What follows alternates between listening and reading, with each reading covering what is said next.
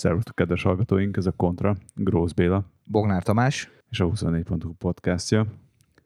Hát Tomi tudja, hogy ha a kosárlabdánál és a bringánál valamit még jobban szeretek, akkor azok talán a cipők. És a mai adásunkban pont arról fogunk beszélni, még az bringás cipőkről, ami egy ilyen meglehetősen egyszerű témának tűnik, de majd amikor eljutunk a hat és fél órás pontig a podcastban, akkor ki fog talán derülni az, hogy komolyabb útvesztő, mint ahogy a legtöbb ember csak gondolja.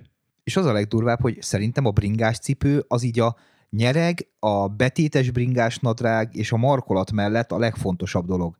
Nem csak az, hogy ezen viszed át ugye az erőt a pedálra, hanem gyakorlatilag, ha mondjuk montizol, akkor ezen állsz, de mondjuk országúton is ezen sprintelsz, tehát hogy baromira lényeges, hogy kényelmes legyen, hogy ne mozogjon benne a lábad, hogy tartós legyen, hogy arra a célra megfeleljen, amire szántad, és a legtöbben azt csinálják, hogy így bekattintják mondjuk egy webshopban, mert szép a színe, és akkor kb. ennyi a, ennyi a kiválasztási szempont. Hát meg ráadásul igen, Tomi, ahogy mondtad, hogy ez egy maga a kerékpár egy repetitív sportág, és ezáltal milliónyi ismétlés számot viszel véghez ebben a cipőben, amiben oké, okay, fogod a kormányt egy fix helyen, de ugye folyamatosan változik a nyomáspont, változik, hogy éppen hogyan csúszkálsz benne, esetleg vannak-e diszfunkciók, amiket meg kell oldanod.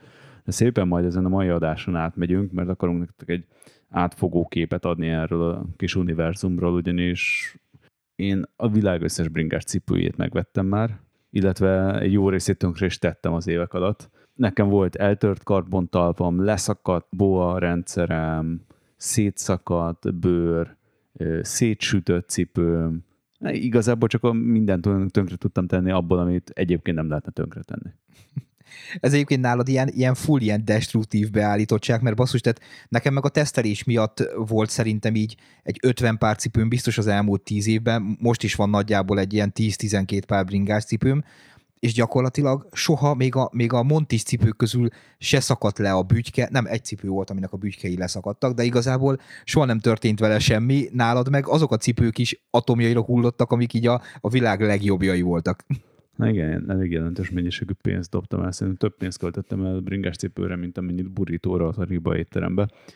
A vicces az az, hogy én már tudnék olyan csatornát csinálni a tönkretett bringás cipőkből, mint emlékszel, Tomi, amikor a, az a csávó, aki letúr mixol mindent, ez a Willit Bland. Igen, meg van egy másik, akik ilyen présgéppel összenyomnak mindent. Nálam csak annyi, hogy Béla tönkre teszi -e. Nagy valószínűleg a válasz 90 az, hogy igen akkor felírhatjuk most már, ugye, hogy melyik a legjobb autó, ugye a céges autó, akkor melyik a legjobb bringás cipő, amit tesztelésre kapsz, mert azért nem kell százezereket kifizetni. Nem, a legjobb bringás cipő az az, ami garancia időn belül hal meg úgy, hogy még a gyártó sem tudja megmagyarázni, hogy hogyan szakadhatott ott szét. Neked volt olyan, amit visszaküldtél a gyártónak, mert egyszerűen bekérte, ha jól emlékszem nekem volt olyan karbonkormányom is, ami elvileg az akkori idő legbiztonságosabb karbonkormánya volt, és nem is értették, hogy hogyan tudtam széttörni, mert a terheléses vizsgálat alatt nem is tudom, valami másfél millió terhelésváltás alatt nem sikerült azt produkálni, amit nekem másfél hónap alatt. Hát mert a Béla változó nem volt benne a programba. Az az, a Bén, Béna Béla változó. De majd hallani fogjátok, Tomi inkább a technikai oldaláról fogja megközelíteni a témát, én meg a fiziológiai hogy maradjunk itt az idegen szavaknál. Oldalát fogom éppen kihangsúlyozni ennek a cipőválasztónak, de Tomi, akkor csapjunk is bele. Milyen cipőket tudunk egyáltalán megkülönböztetni? Hát szerintem igen, ebben is ott kell elindulni, mint a bringa választásnál, hogy mire akarod használni. Mert lehet tök szép kinézetű a cipő, hogyha nem arra való, amire te használni fogod. Tehát igazából én ugye úgy válogattam külön, hogy vannak, elindulok a montisok felől, mert az ugye közelebb áll a szívemhez, tehát vannak az XC versenycipők, tehát amit versenyzésre használsz telepen, most mindegy, hogy, hogy ez cross country vagy maraton, utána jönnek ezek a trail enduro cipők, ami szintén részben versenyzés, részben állatkodás, tehát amikor, amikor durva körülmények között kell egy cipőnek helytállnia, mondjuk egyébként nem, mintha egy XC versenyzés nem az lenne, de majd, majd erről fogunk beszélni, hogy tök más a felépítése egy, egy csúcs cross country cipőnek, mint egy, mint egy trail cipőnek. Akkor vannak a túracipők, ugye, amiben nem csak pedálozol, hanem esetleg város nézel, sétálsz, stb. És akkor áttérünk az országútira. Ugye országútiban is vannak a versenycipők, vannak az országúti túrázásra tervezett cipők, és szerintem itt is balomira lényeges, hogy amit majd kifejtünk, hogy nem kell megvenni a 130 ezeres versenycipőt ahhoz, hogy elmenjél fagyizni. Illetve én beraktam külön kategóriának a spinning cipőket is, mert ugye a, a sima országúti cipőkbe nem jó elmenni spinningelni, mert tök más szempontok vannak a spinning közben, viszont már az meg egy tök divatos dolog lett, és ugye a spinninghez hozzávehetjük a görgőzést is, ami ugye a versenyzőknél is egy, egy kedvelt beltéri foglalatosság a karácsonyi meg téli időszakokban. Úgyhogy nagyjából egy ilyen 2-4-6 kategóriára fel is lehet osztani a cipőket. De most jut eszembe tényleg, hogy a Nike ki is hozott tavaly uh, spinning cipőt, nem? Igen, igen, igen. És Tomi, hogyha nézem a cross-country mountain bike versenycipőket, azok mi alapján vannak kialakítva? Mi, mi az ismérvük? Hát még ez vicces, hogy erről pont én beszélek, mikor te voltál XC versenyző, de ugye ott alapvetően azt mondhatjuk, hogy a merevség mindenek fölött, tehát hogy minél jobban átmenjen minden watt a pedára, tehát a talp minél keményebb legyen, a cipő minél kevésbé deformálódjon, lehetőleg olyan legyen a felső rész kialakítása, hogy hamar száradjon, alapvetően szintetikus anyag, tehát hogy ne legyen az, hogyha mondjuk bele, belemész mondjuk a pályán vízbe, akkor utána órákon keresztül olyan a cipő, akkor a sarkat tartsa rendesen. Ez elvileg ugye a többi cipőnél is lényeges lenne, de szerintem a versenycipőknél ez, ez kifejezetten lényeges.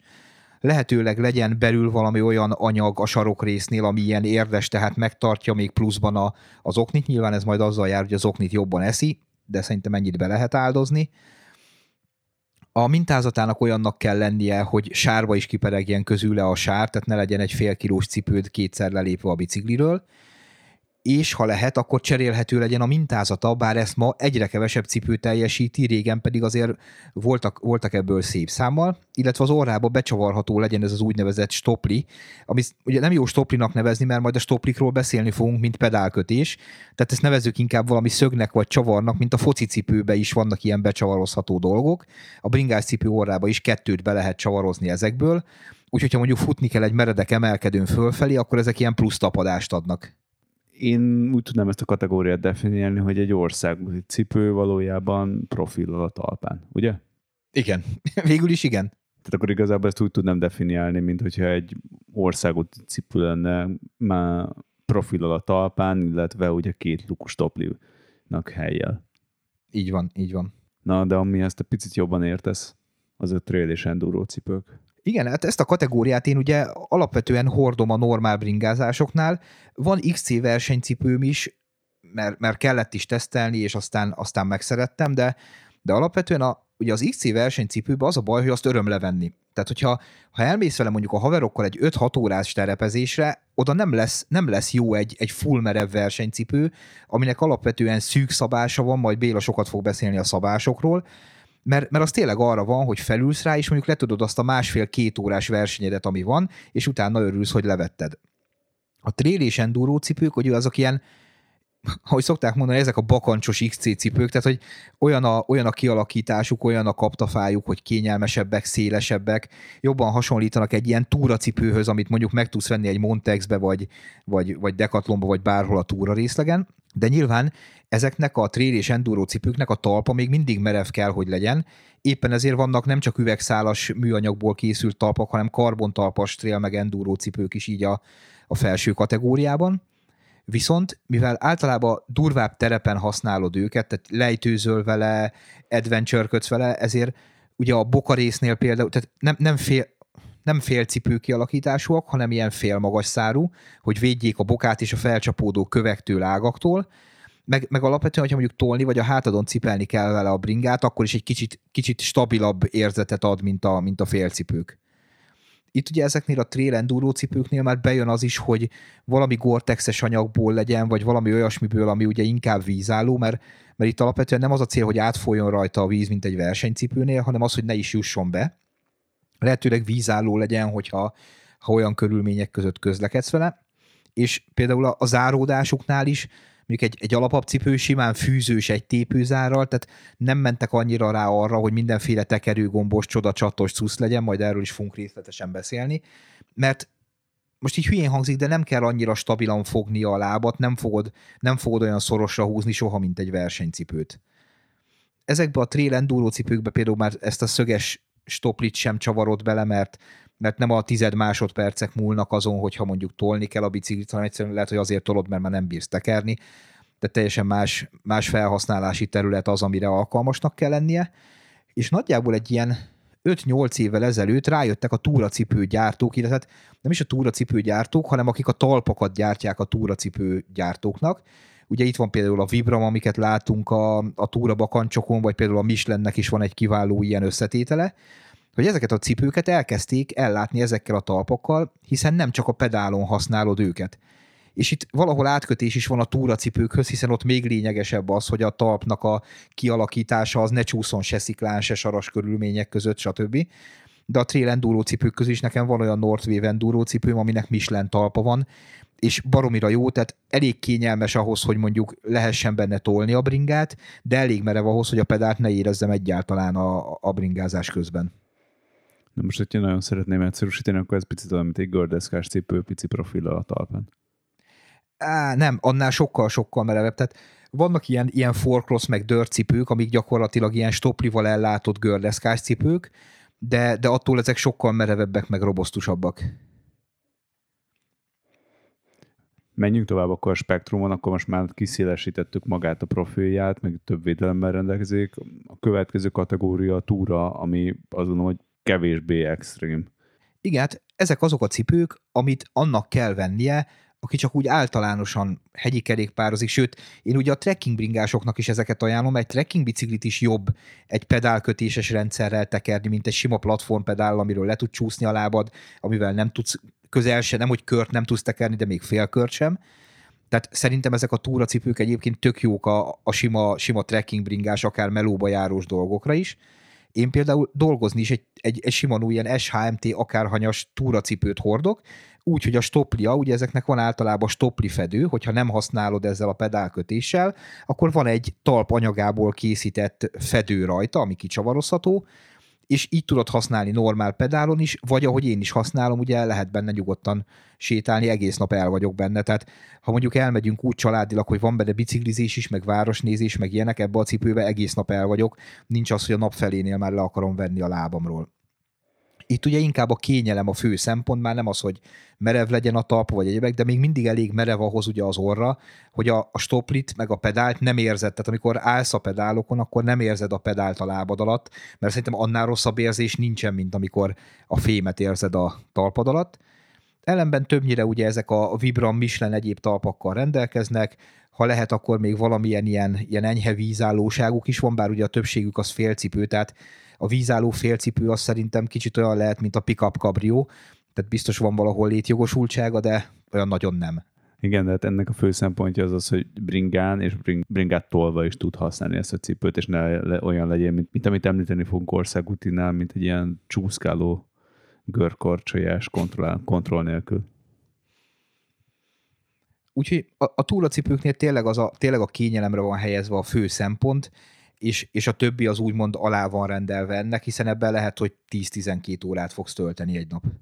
Hát és akkor igazából egy alfaja a következő kategória, ez az országúti túra, távoli tesók, nem? Jól érzem?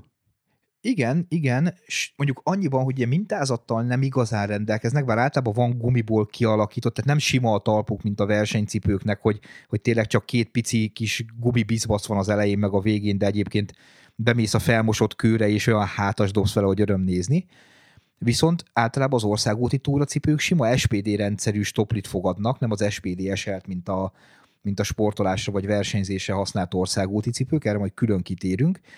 Tehát ezt tudod használni akár montis pedállal is, mert szerintem az országúti túrázásnál sokaknak gond lehet az, hogy ugye az országúti pedál az egy egyoldalas dolog, tehát abba meg kell érezned, hogy hogy lépsz bele egyebek, még egy montis pedál, az ugye mind a két oldalán stoplival rendelkezik, tehát akárhogy ugrasz föl a biciklire, bele tudod kattintani.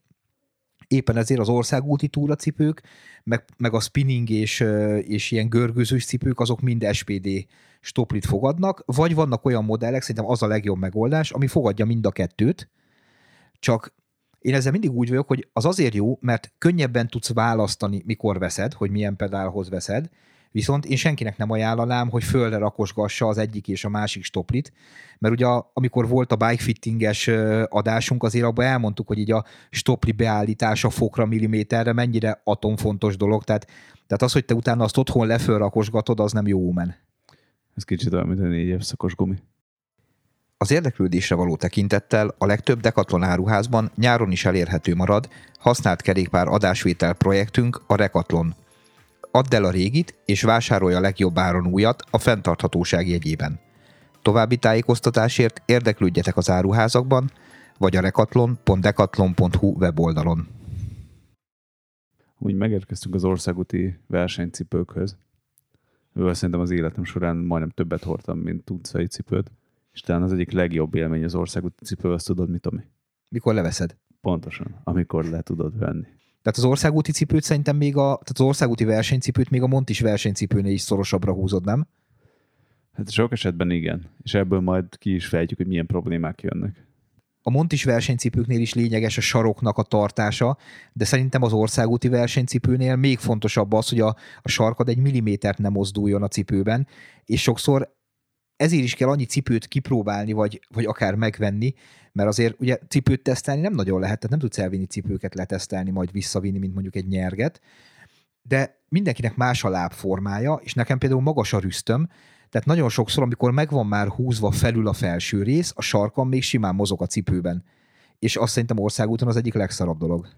Amúgy érdekes egyébként az országúti cipőkben, és nekem ez egy hülye mániám volt, meg régebben, amikor még a Monti maratonok nem voltak technikások, akkor ezt el is lehetett játszani, hogy beszélünk majd a stopli fajtákról, de hogy nagyon nagy eltérés ugye a mountain bike és az országúti stopli között, hogy mekkora a felfekvési felületed és én egész egyszerűen imádtam országúti cipőben menni mountain bike maratont.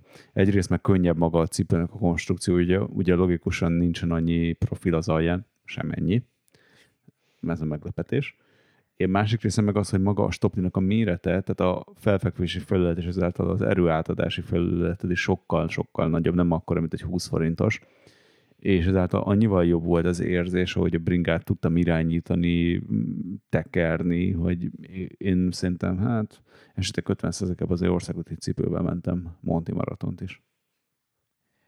Igen, és, és itt a talpnál nagyon hozzá tartozik, hogy, hogy basszus, ha veszel egy, tényleg mondjuk egy ilyen 60 ezer forint fölötti országúti cipőt, ami már karbontalpos, tök szép talpa van meg minden, tehát ha jársz túrázni az országútiddal, inkább vegyél rá egy, egy 20 ezer forintos másik cipőt, de emlékszem rá, amikor megkaptuk, mentünk Tufival Horvátországba, meg a Bike Meggel bringákat tesztelni, és így az utazás előtti nap kaptuk meg a csúcs Northwave karboncipőket ezzel a gyönyörű narancsszínű karbontalpal, meg minden.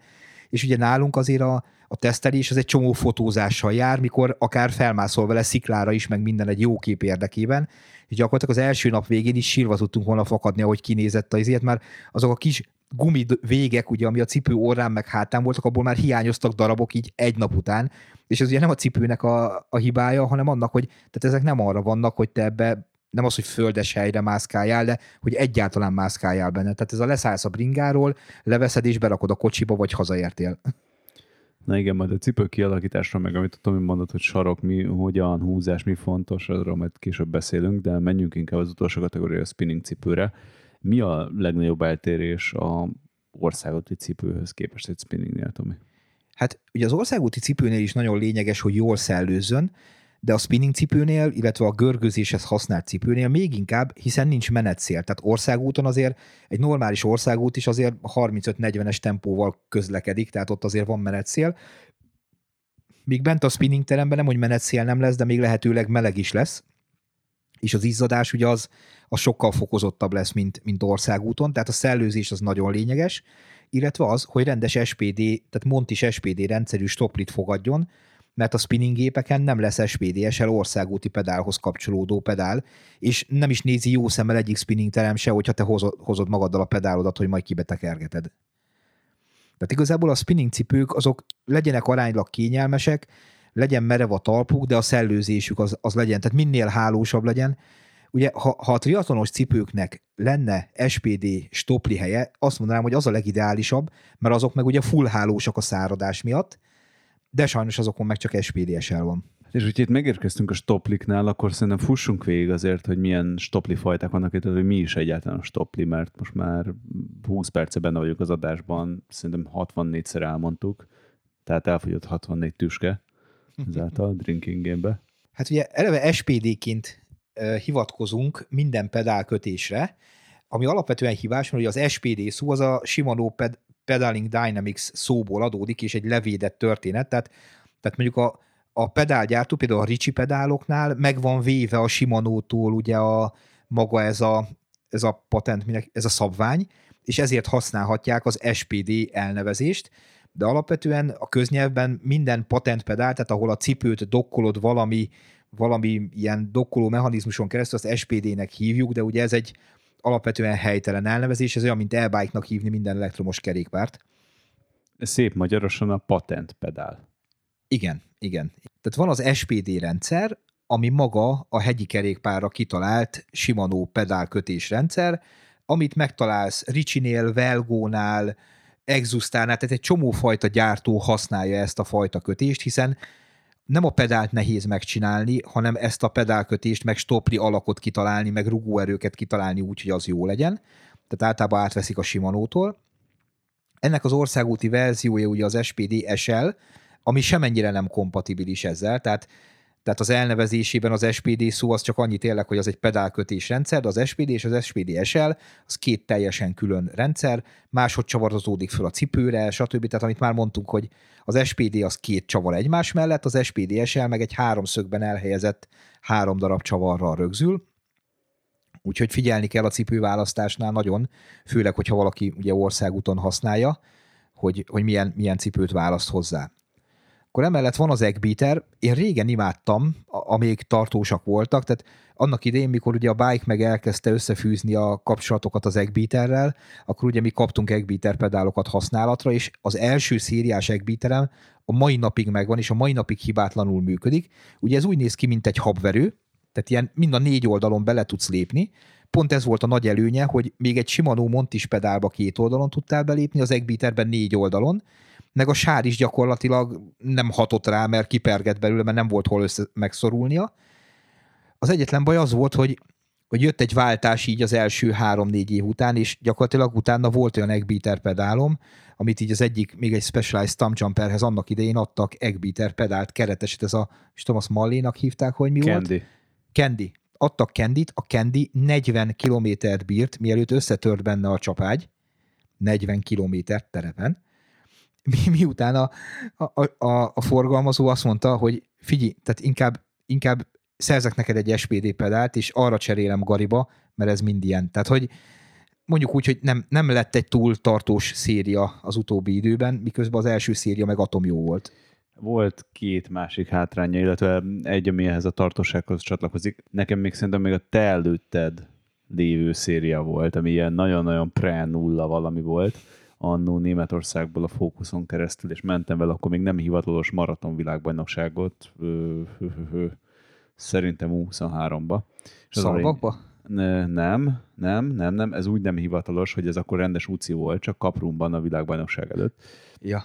A lényeg a lényeg, utolsó hegyen ott a külső zégergyúrú elbúcsúzott, és leszakadt az egész pedál test a tengelyről, úgyhogy én az utolsó hegyet próbáltam úgy manőverezni, hogy valahogyan félig meddig bent tartani a tengelyt a pedál testben, és ezáltal a pedált a lábon. Ez felfelé meg egy sztori volt, de lefelé a köves lefelé eléggé komplikáltá vált. és amúgy, amit, hogyha ezt a habverőt tényleg úgy képzeltek el, mint a édesanyjáink habverőjét, akkor ez egyet tudott nagyon jól, főleg amikor, hogy négy szimmetrikus oldala volt, amikor félreléptél jó nagy erővel idegből, akkor úgy végig szaladt ez a négy fémpálca a sípcsontodon, és ugye a csonthártyáig belédatolt. Illetve ami még nagy hátránya volt, hogy megette a karboncipő talpát, és ugye olyan pici volt a kontakt felület a cipőtalp meg a pedál között, hogy nekem lett a cipőmbe két ilyen kis bemélyedés, ahol, ahol ez a két csatlakozó rész, ez így, ez így megtalálta a cipőt. Én nem is tudom, hány évig mentem Eggbeaterrel, de egy idő után jött a reveláció, hogy ez a nyert 120 gram, amit nyerek rajta, vagy 200, az akármi, az pont semmit se ér, mert annyi versenyen kell kiállnom a szaros padán miatt, hogy egész egyszerűen nem éri meg, úgyhogy miután átváltottam utána Shimano XTR-re, gyakorlatilag egy ilyen világ nyílt meg előtte, hogy mennyire jól lehet kerékpározni, hogy ha biztosan állsz a bicon. Viszont akinek például a térde nem bírja elviselni azt, hogy, hogy egy fix kötésben van benne, annak például az Eggbeater jó lehet, mert nem is tudom, ilyen 10, 15 fokot vagy mennyit enged. Tehát van egy óriási játéka a lábadnak, amivel tudsz helyezkedni, tehát nem fogja olyan, olyan stabilan, illetve olyan mereven, mint, a, mint az SPD rendszer. Ez nyilván részben hátrány is, de valakinek akár előny is lehet. Hát igen, és hogyha már most szóba hozta itt a nagy játékteret, így a oldalsó rotációt, akkor ebben a nagy king azért a speedplay. Na, az nekem nem volt arról fogalmam nincs. Azon kívül, hogy tudom, hogy milyen. Hát ugye a speedplayről azt kell tudni, hogy ugye ott inverz a mechanizmus, ez egyik nagy különbsége. Az azt jelenti, hogy maga a pedálrendszer, az ugye a cipődön van, és igazából ami bekattan, az meg a tengelyen. És ezáltal viszont meg tudják azt csinálni, hogy elképesztő mennyiségű tengelyhoz gyártanak le, tehát hogy ha neked valamelyik olyan problémáid vannak a térdeddel, amiért nem jó egy standard pedálhoz, mert beesik a térded, mert túl széles a csípő, túl keskeny, vagy akármi, akkor gyakorlatilag speedplayből nem tudom, 4-5-6 különböző tengelyhoz van, amiben ezt ki lehet rakni, és igazából maga a, annak az állítása is, hogy előre-hátra mennyit állítasz, széltében mennyit állítasz, az a speedplay-nél a legnagyobb. Én nem szeretem, mert én szeretem ezeket a fix pedálokat, de hogyha valakinek erre van igénye, akkor a speedplay gyakorlatilag a bringa beállítók liblingje. Igen, és gyakorlatilag a Speedplay nyerte mindig a német bike a súlyversenyt, mert igazából a pedált a cipődre csavaroztad, ezért nyilván könnyű volt az a rész, amit, amit lemértek úgymond pedálként. Igen, meg ha így nézzük, főleg a mostani időben a legaerodinamikusabb is. Most pont egyébként egy pár hónapja, hete hónapja jött a hír, hogy a Wahoo ugye megvásárolta a Speedplay-t és kihozott egy új szériát, és majd lesz valószínűleg Speedplay-ből wattmérős pedál is, de még nincs, Ups. nem publikus. És még szintén, szintén a Montis pedálokhoz sorolnám a Magpedet, ami nem egy elterjedt dolog, ez gyakorlatilag egy platformpedál, tehát azt nevezük platformpedálnak, ami olyan, mint egy normál bicikli pedál, tehát hogy nincs rajta klips, nincs rajta dokkoló, nincs rajta semmi. Ellenben ezen vannak ilyen erős mágnesek, és kvázi ez tartja a lábadat a helyén. Én nem mentem ezzel a paraferi barátomnak, aki volt már itt biciklis sisak, meg szemüveg, meg, meg turizmus, vagy mi ez, bringapálya építés ügyben is vendég. Ő használja ezt évek óta, és tökre meg van vele elégedve az a baj, hogy ahhoz nem olcsó, hogy csak így, így kíváncsiságképpen kipróbáljam, de állítólag baromira jó azoknak, akik, akik így ezt a nagy keretes pedált kedvelik, meg azt a bazi nagy felfekvő felületet, ami ezzel együtt jár, és hogy állítólag egész stabilan tartja a lábat, tehát hogy ilyen, ilyen SPD feeling. Még amit kihagytunk országúti vonalon, ugye beszéltünk eleget a Shimano-ról, de ugye a Luke és a Time-nak is van egy saját rendszere, ami, ami ellentétben, hát ugye ők többet tudnak mozogni, viszont az állíthatóság az nem olyan praktikus. Én valahogy sose szerettem. Ami zavarodás szokott okozni a stopliknál, leginkább nem az, amikor veszel egy ilyen standard pedált, egy Shimano-t vagy egy lukkot, hanem amikor veszel egy wattmérős pedált, és akkor abban milyen stoplik kell, meg hogyan kell, és akkor ott kell észnél lenni, hogy tud, hogy mit raksz, és mivel párosítasz össze illetve országútinál a lukot és a time-ot annyira nem vágom, de a Shimano-nál ugye vannak különböző színű stoplik, ami nem divatból van, hanem azért, mert a sárga, a piros meg a kék az különböző boka elfordítási szöget enged, tehát be tudod állítani azt, hogy te azt szereted, ha atom mereven áll abban a beállított pozícióban a lábad, ahogy be van állítva a stopli, egészen el lehet menni azt hiszem az ilyen 8-9 vagy 10 fokos eltérésig, amikor a sarkadat tudod jobbra-balra mozgatni, tehát hogyha szeretsz helyezkedni, hogy ne annyira mereven fogja a lábadat. De ezt szintén csak ilyen úgymond kísérletezéssel fogod tudni megtudni. Általában a pedálhoz mindig sárgát adnak, bár talán van most már az SPD Click R rendszer, aminél a kéket adják hozzá, tehát ami a legtöbbet mozogja, hogyha ilyen, az ilyen túrázós pedál meg beállítás, de, de tényleg annyira nem vészes összeg egy, egy országúti stopli, és általában gyorsan el is kopnak, úgyhogy lehet cserélgetni, és akkor mindenki megtapasztalja, hogy milyen az, ami neki jó. Akkor most tudjuk, hogy milyen típusok vannak, tudjuk, hogy hogyan csatlakozunk a bicóhoz, milyen részei vannak a bringás cipőnek, amit tudnunk kell alapszinten. Ugye, amiről már beszéltünk, tehát mintázat, ahol van, talp, merevítés, sarokkialakítás, védelem, zárórendszer, ugye ezek mind-mind fontos részei a, a cipőnek, és ez részben egyéni is, tehát, tehát sok minden, tehát mindenkinek más az, amit elvár egy, egy adott cipőtől, És nyilván ezt így nehéz előre megmondani, tehát most fölhívna bárki, a legjobb haverom is, hogy neki milyen cipőt ajánlanék, azért nehéz lenne megmondani, hogy, hogy miért. Oké, arra le tudjuk szűkíteni, hogy a felhasználási terület szerint milyen lenne neki az ideális, de, de ez sajnos szintén olyan, mint a nyerek, hogy próbálgatással fogod, fogsz eljutni, ideális esetben néhány cipő után ahhoz, amire azt mondod, hogy na, ennek a gyártónak ez a modellje, vagy modell családja az, ami, ami szimpatikus, mert erről majd fogsz te részletesen beszélni a következő részünkben, hogy ugye ezek a kaptafák, tehát hogy milyen stílusú a cipőnek a szabása, az szerintem egy baromira lényeges dolog, mert, mert igazából az fogja adni a kényelem nagy részét. De hát ugye a, a talp kialakításnál a, a, a Simanót mindig oda térek vissza, hogy a Simanó egyrészt azért, mert ugye dolgoztam annó a, a Simanónál, és jobban képbe vagyok vele, másrészt tökre tetszik az a rendszer, hogy használnak egy merevség skálát arra, hogy a talp az milyen merev. Ez használ ilyet a Northwave is, meg vannak gyártók, akik használják, pont ugyanolyan, mint a lakatok biztonsági rendszere, nem lehet összehasonlítani. Tehát egy, egy ötös Simanót nem tudsz összehasonlítani egy ötös Northwave-vel, vagy City-vel, vagy egyebekkel, mert mindenki a sajátját használja, de legalább családon belül össze tudod hasonlítani, hogy milyen. És ez egy tök jó dolog, mert mondjuk használtál egy hármas merevségű cipőt, akkor, akkor onnan már tudod, hogy milyen irányba akarsz elmenni, ha merevebbet vagy puhábbat szeretnél. Én a puha talpat azt semmiképp nem ajánlom tényleg így a túravárosi használaton kívül. Tehát sokan tartanak tőle, főleg országúti cipőt vásárlók, hogy majd megfájul benne a lábuk, meg egyebek, tehát szerintem 100 esetből 99-szer a rossz topli beállítás miatt fájdul meg, és nem a talp miatt. De Tomi, egymás között vagyunk.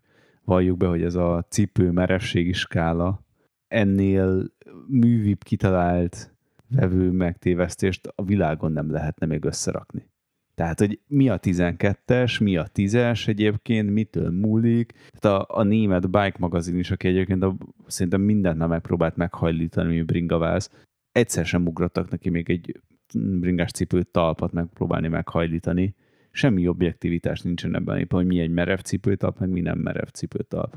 Ugye te könnyű súlyú emberke vagy, tehát neked lehet, hogy egy, egy jobb üvegszálas talp is elég merev, de ugye aki olyan 90 kg környéke vagy 90 plusz, mint én, annak már baromira érezhető a merevség különbség. Tehát nekem azért van itthon egy jó pár cipő, meg tudnám mutatni, hogy mely, melyik az, amelyiknek merev a talpa, meg nem, pedig kézzel így nem tudod őket megnyomorgatni, hogy kézzel éreznéd. Azt olyan, mint tudod, amikor a bicikli gumit nyomkodják vétel előtt a boltban. Az a három pontos bringa ellenőrzés, a gumi, nyereg és a fék behúzás. Fék. És ez kicsit olyan, mint amikor egy használt autónál valaki megrugdossa a gumit. Kézzel ezeket nem fogod tudni kipróbálni, hanem tényleg csak ha bringázol benne, akkor érzed, hogy hogy igazából milyen, de tényleg egy viszonyítási alapnak jó, hogy, hogy gyártón belül milyenek. Tegyük hozzá zárójelben, és ahogy a gravel egyébként felerősödött, és mindenki alapszinten azt hiszi egyébként, hogy a karbontalpa kerékpársos cipők szent grája, azért hagyjuk meg, hogy a merev cipőtalp nem minden esetben a legjobb, mert ugye minél merevebb, annál nagyobb rezgést, rezgést is továbbít a testhez. Tehát, hogyha te olyan terepen közlekedsz, amelyik ráz, és hosszú távon, akkor lehet egyébként egy egyen lágyabb cipőtalp jobbat fog tenni, mert egész egyszerűen maga az egy picit el fog nyerni ebből a rezgésből, és nem fogod azt érezni, hogy a lábaidon keresztül jön fel a gerincedik a rázkódás. Igen, mondjuk én a gravel cipőket ugye direkt kihagytam a felsorolásban, az, az ilyen megerőszakolása a kategóriáknak, mert, mert alapvetően minden Montis cipő jó gravel cipőnek, meg még, még azt mondanám, hogy ezek a belépő szintű országúti túracipők is jó gravel cipőnek, mert nyilván azokban nem fogsz bringát tolni, meg a válladon cipelni, de, de nyilván most el lehet adni a gravel mindent. Én gravelnél még a mountain bike gondoltam, de egyébként az országúton is, tehát hogyha most kis hazánkat nézzük, hogy milyen kiváló minőségű aszfaltutak vannak, akkor ott is az van, hogy egy nagyon-nagyon kemény talpú országúti cipő egy bükkben kirázza a lelkedet. Bár ugye pont a YouTube-on is látható videónkban volt az, hogy megdicsérték a Tour de Hongrie szervezőt, milyen jó utakon vitték el a versenyt ahhoz képest, hogy mondjuk a Belgiumban milyenek vannak. Rendesen meglepődtem. Hogyha nem a Tour de Hongrie útvonalán bringázol, akkor lehet, szarok az utak. De menjünk. És elég sok út van még, ami nem a Tour de Hongrie útvonala. Az érdeklődésre való tekintettel a legtöbb Decathlon áruházban nyáron is elérhető marad használt kerékpár adásvétel projektünk a Rekatlon. Add el a régit, és vásárolja a legjobb áron újat a fenntarthatóság jegyében. További tájékoztatásért érdeklődjetek az áruházakban, vagy a rekatlon.decathlon.hu weboldalon. De menjünk tovább inkább, Tomi. Hát a sarok kialakítás, ugye erről már beszéltünk, hogy ez egy nagyon fontos dolog. A sarkadnak benne kell állnia rendesen a cipőben, tehát ha mozog föl le, akkor nem csak az a gond, hogy nem elég stabilan vagy a cipőben, hanem ugye folyamatosan minden egyes pedálfordulatnál hajlítgatod a talpadat is, ami ugye vezethet fájdalomhoz, elfáradáshoz, elég sok mindenhez. Egyébként tök vicces, mert nagyon sokféle, szerintem nagyon sokféle lábelfáradásról beszélhetünk, de ezt majd a második részben Béla ki is fogja fejteni. És ezt ugye sokféleképpen próbálják a gyártók megoldani. Ugye egyrészt lehet a, a csatrendszernek a kialakításával mennyire húzzák föl, honnan, hova van a bekötési pontja, lehet ezzel is változtatni, lehet azzal, hogy a saroknak milyen öblössége van, illetve nyilván a, a csúcscipőknél, ahol van ez a custom fit rendszer, hogy kvázi rámelegíted a lábadra a cipőt, mondjuk úgy, hogy az a legideálisabb a, a saroknak a formázásához, csak hát ezek a cipők szerintem ma már 100 000 forint fölött indulnak.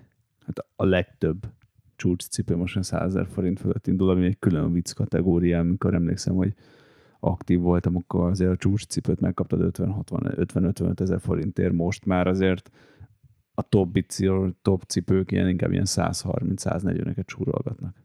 Tehát az ilyen csúcscipő kategóriában a 100 ezeres álomhatárt ilyen 2015 környékén már átléptük, és azóta, azóta most már inkább ez a 400 euró, és nem a 300 euró az, ami, ami a mérvadó, és azóta már az euró se 330. Jó, és mielőtt még itt akkor itt a Magyar Nemzeti Bankot elkéznénk, külföldön sem lett olcsóbb a bringás cipő. Tehát nem az van, hogy külföldön még a bringás cipő is jobb, hanem ott is olyan kegyetlen drága, hogy tényleg vicc kategória valahol. Ugye fölírtam még itt a kialakításhoz a védelmet, ami tök, több mindent is jelenthet. Ugye egyrészt, amiről már beszéltünk, hogy például bokavédelem ilyen, ilyen endurós cipőknél, de nekem egy nagy fájdalmam az, hogy nagyon sok cipő nekem ott adta meg, amikor Montis cipőben mondjuk tolni vagy futni kellett, és maga az orra gyakorlatilag az a kis fölhajtott rész a talpából, az így levált, elvált, stb. Ami nem csak az, hogy szarul néz ki utána a 80-100 ezer forintos cipőt, hanem nyilván nem látja el a funkcióját se, de egyre több olyan cipő van, aminek már ilyen kvázi teljes gumírozás van így az orra szélességében. Szerintem, hogyha valaki tényleg akár monti versenyzik, akár komolyabban montizik, az ilyen, az ilyen alapdolog, és hát ugye vannak olyan mondjuk úgy, hogy divat montis cipők, amik ugye ilyen gyönyörű, színes bőr, meg egyéb felső részekkel készülnek, és az orrukon semmilyen ilyen gumírozás nincsen, hát az kb. így az első montizásig fog ilyen menőn kinézni. Ez kicsit olyan, mint mondjuk fehér montis cipőt venni, ami nem szintetikus anyagból készül, mert az van valami kis szövet rajta, akkor ez gyakorlatilag tényleg a 50 méter után már használatlanul barna lesz.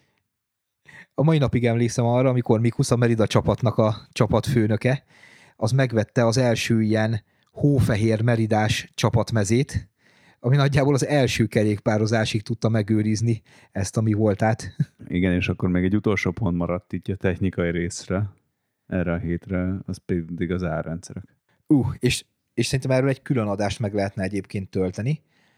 Ugye a, a tépőzárat ma már nem szeretik, mert hogy nem menő, mert olyan old school kinézete van meg minden, de azért alapvetően a tépőzárnál jobban nem tudod szabályozni azt, hogy mennyire szorítson a cipő, mennyire legyen bezárva. Hiszen egy mondjuk úgy, hogy végtelen skálán tudod a saját erődből feszíteni a tépőzárakat, mégis ez kvázi ma már csak a, a legalapabb cipőknél található meg, illetve vannak egy-két ilyen nagyon menő cipőgyártó, aki mondjuk fűzősben készíti a cipőit, az hasonlítható még a, még a tépőzáras rendszerhez, de mindenki leg, tehát a, a legfelső csatnál mindenképpen, de inkább a felső kettőnél valami rasnis mechanizmus használ. Ugye a, a cipőgyártók már nagyon régóta használják ezt a kvázi kattogtatós, mint a síbakancs olyan rendszer, tehát hogy fogod, kinyitod, befűzöd ezt a rasnis cuccot, és akkor egy-egy kattanással szorosabbra húzod, aminek az egy, egyetlen baja az, hogy mondjuk egy ilyen kattanás, mit tudom én, 2-3 mm húz a felső részen, kb. biztos volt eleinte, hogy vagy túl szoros, vagy túl tág lesz. Akkor ezek után jöttek ugye ezek a mikroratchet szisztemek, amik sokkal kisebb fogazással rendelkeztek.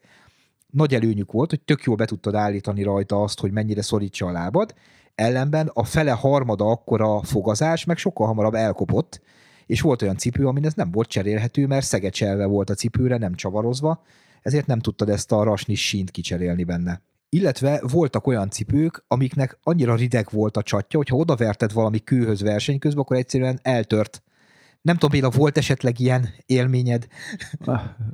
Várjál, ha jól emlékszem, Northwave-ból volt ilyenem. Hát, talán Shimano-ból is. De szerintem tudnék produkálni még egy pár ilyen márkát. tehát, tehát volt ilyen hibájuk, hogy azért ezek elég erősen kiálltak a cipőből, és oda tudtad verni, és akkor gyakorlatilag, ha kiold a cipő verseny közben, vagy maraton közben, az nem egy jó dolog. Meg amit még nagyon nem szerettek, hogy azért a kamásikat is szét tudták szedni belülről, mert ugye egy ilyen nagy kiludorodás volt a cipőn, a kamásinak meg az a lényeg, hogy minél inkább ráfeszüljön a cipő felső részére. És utána, nem is tudom, hát ilyen 2005-6 környékén jött ki talán a BOA rendszer, ugye ami ilyen tekerős, mint annó a Puma Disk System, bár lehet, hogy nagyon sok hallgatónk abban a korban nem is élt még, amikor a Puma Disk System annyira menő volt az iskolában, hogy egyből te lettél az osztály császára, ha ilyen bejelentél meg. Az a pump előtt vagy után volt? A pump után volt. Tehát amikor, amikor tekered be ezt a tekerőgombot, akkor ugye egy damilos rendszeren keresztül húzza össze a cipő felső részét. Volt olyan gyártó, akinek egy tekerőgomb volt, volt, akinek kettő, szerintem a kettő azért egyébként egy kicsit jobb megoldás. Ennek nagy előnye volt, hogy majdnem tökéletesen be tudod állítani azt, hogy mennyire legyen feszes a felső rész. Hátrányuk azért az volt, hogy ha ezt sikerült eltörnöd, akkor főleg eleinte ezt így nem tudtad cserélni, tehát kuka volt a cipő. Ma már azért kapsz, a, tehát a normális cipőgyártóknál itthon is kapsz hozzá cseredamilt, vagy, vagy ezt a, ezt a boa tekerőrészt, de mondjuk nem árt arra figyelni, hogy tehát vannak olcsó cipőgyártók, akik csinálnak ilyen tekerőgombosat, de az nem a BOA System, tehát sok sikert, ha bármi kell hozzá mert ugye a BOA az maga egy, egy brand, aki ilyen zárórendszereket csinál, snowboard bakancsban is van ilyen, például egyébként pont a Northwave-nek, mert ugye a Northwave az gyárt snowboard bakancsot is, tehát nekik, nekik is van ilyen betekerős, de a Burtonnak is van több gyártónak van ilyen snowboard bakancsban is. Igen, és amikor pont én akartam magamnak egyet cserélni, akkor az eléggé ment a matekolás, hogy akkor most boa, nem boa, melyiket tudod melyikre rárakni, tehát a boából is nem egyfajta van, hanem már pff, az x generáció jön ki, és nem, fe, nem kompatibilisek a cipőkkel, hogyan tudod meg rárakni. Igen, mondjuk ha van egy 2017-es Ashworks Montis cipőd, akkor azért nem biztos, hogy olyan instant get lesz hozzávenni egy, egy, egy tartalékot, vagy egy cseredarabot. Igen, és te megemlítetted ugye a fűzős cipőket, amiket én eleinte visszajogtam, aztán vettem magamnak egy párat, milyen meglepő, hogy vettem magamnak egy cipőt elképesztően pozitív tapasztalataim voltak, tehát hogy éppen azért, mert ugye nem kettő ponton próbál meg idomulni a talpadra, hanem az, ami nekem volt Giro, az hét helyen, ugye, ahol mindenhol be volt a fűzőnek egy luka. Ezáltal annyira jobban meg tudta fogni a cipődet, és nem kellett annyira rátépnem a, cipő, a lábamra, mint mondjuk egy ilyen boa rendszeres, vagy tépőzáros rendszerrel, hogy így egymásra ellentmondóan jobban tartott, de mégse kellett annyira rátépnem.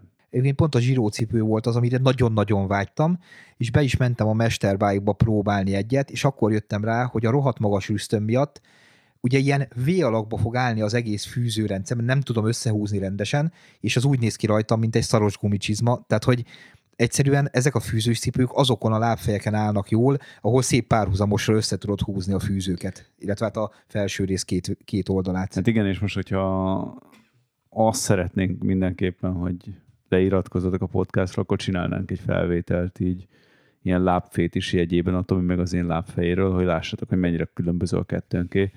És amúgy nem csak a mi kettőnké eltérő, hanem gyakorlatilag minden emberé eltérő, és majd a következő heti adásban pont erről lesz szó, hogy mennyire-mennyire észnél kell lenni a cipőválasztásnál, mert nincsen azonos talp. És nem tudom, azt mondtam-e neked, vagy kérdeztem-e tőled, de ugye most az elmúlt egy évben én országútikat egyáltalán nem teszteltem, most viszont jött hozzám három is egymás után, majd lesznek róla videók, és konkrétan elsírtam magam, tehát van nagyjából mindenféle messzethez valószínű országúti cipőm, fehér-fekete, hófehér, matkék, stb. És basszus, a Simanónak a, az országúti cipőit nem tudom átfűzni, tehát egyáltalán egyetlen rasnit sem tudok bekattintani rajta. Nem tudom, hogy az egy év folyamán mitől, de minthogyha meghízott volna a lábfejem, vagy szélesebb lett volna, vagy én nem értem, hogy mi lehet, nem tudom őket fel sem, ilyet fel tudom venni, de nem tudom bekapcsolni egyáltalán. Tomi, most nem fogják elhinni, de ez mint hogyha ilyen tökéletes átkötés lenne a következő heti epizódunkban, erről majd fogok beszélni. Úgyhogy, ha szeretnétek tudni erre a kérdésre, és nagyon sok másikra a választ, akkor tartsatok velünk jövő héten, mert a jövő héten már nem a technikai oldalát, hanem inkább a felhasználás és ilyen fiziológiai részét fogjuk a cipőknek meg, megvilágítani. Most, hogyha nagyon egyszerűen akarok fogalmazni, hogy miért nyom a cipő. Úgyhogy nagyon-nagyon szépen köszönjük, hogy meghallgattatok minket. Kérlek szépen, hogy osszátok meg a barátaitokkal az adásunkat, hogy minél többen feliratkozzanak, és minél többen hallják. Támogassatok Patreonon, majd egy hamarosan lesz egy kis bejelentésünk, de mindenkinek, aki támogatott eddig is, nagyon szépen köszönjük, és akkor jövő héten találkozunk. Vigyázzatok magatokra. Sziasztok! Sziasztok!